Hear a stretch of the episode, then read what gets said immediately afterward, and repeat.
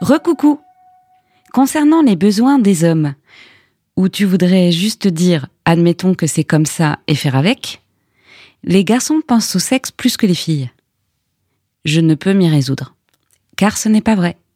C'est un poncif, un cliché, une image patriarcale qui a été posée là pour justifier une domination terrible, le devoir conjugal. Il y a des hommes qui ne pensent pas à ça du tout. Et ça serait leur faire offense de les exclure du genre dans lequel ils se reconnaissent. Et il y a beaucoup de femmes qui ne pensent qu'à ça pour reprendre euh, la formule consacrée, et elles ne sautent pas pour autant sur tout ce qui frétille. Entre ces deux catégories extrêmes, il y a toutes les autres. C'est eux qui pensent à ça de temps en temps, c'est eux qui ont des cycles, c'est eux qui y pensent mais qui n'ont pas besoin d'un d'une autre pour se satisfaire. La bonne nouvelle, c'est qu'on essaye de délivrer femmes et hommes de cette histoire de devoir conjugal devant la justice. Il y a une super série sur Arte qui s'appelle Libre. Des petits épisodes de 3 minutes 20 sur ces questions, et selon moi, on devrait les voir dès le collège.